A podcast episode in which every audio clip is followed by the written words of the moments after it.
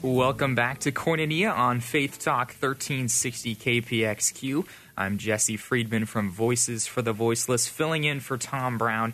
And today we are talking about the student pro life movement. So, if you've been with us uh, from the from the beginning of this show, you've heard some stories. You've heard um, stories of, of some of the people who work here at Voices for the Voiceless about how uh, they're using their talents, about how they got started in the pro life movement about how uh, they originally wanted to get started and what compelled them to do that. Uh, we also talked some about the Exposures Project.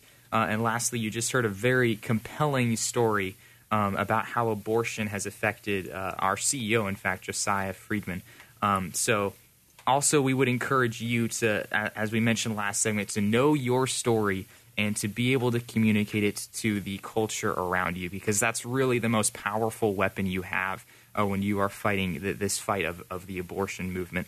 Um, so now, Josiah, uh, I'm going to ask you a, a, question here to, to finish to finish our show. Uh, how can our listeners respond? The people who've uh, maybe you've heard all of it, maybe you've heard uh, some of it, but how can they respond uh, to what they've they've heard about the pro life movement and, and about all the things that are happening in it? What should they do?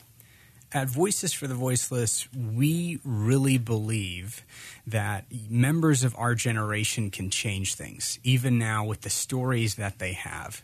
So, the way that you can help us today is by giving us an opportunity to connect with, with students, whether that be an opportunity to, uh, to speak in churches. That's what we're actually looking for right now with our Generation 78 tour, the opportunity to, to reach students in that way.